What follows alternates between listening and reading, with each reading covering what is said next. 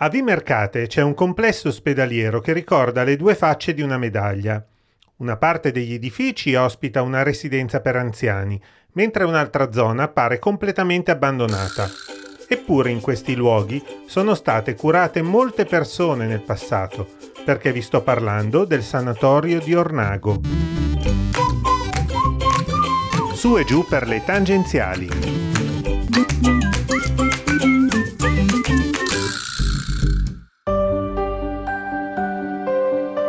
Sapete cos'è la tisi? Forse la conoscete con il suo nome più comune, la tubercolosi.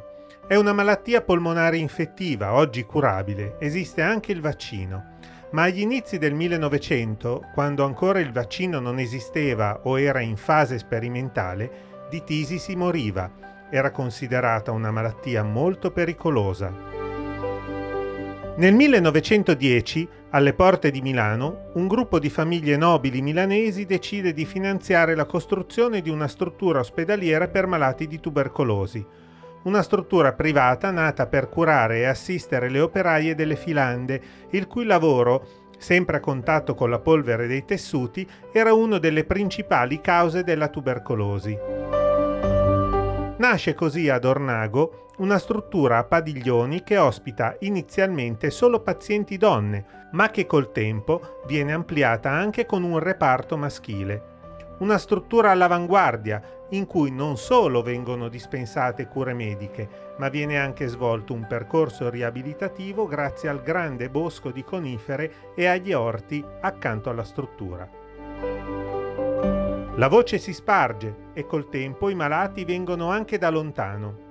Poi, col passare del tempo e con l'avvento della sanità pubblica e soprattutto dei vaccini, il sanatorio perde il suo significato originario e viene trasformato in un ospedale pubblico.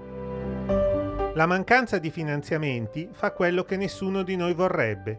L'antico sanatorio viene pian piano dimenticato e la vegetazione e il vandalismo prendono il sopravvento. Oggi camminare tra gli antichi padiglioni, ognuno con il nome del nobile che ha finanziato la sua costruzione, è un tuffo al cuore. Vetri rotti, topi e immondizia la fanno da padrona e sono in tanti a desiderare che la situazione cambi.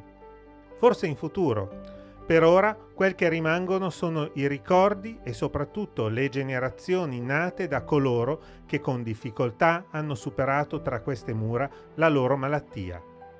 Alla prossima e se dovete guidare non bevete alcolici.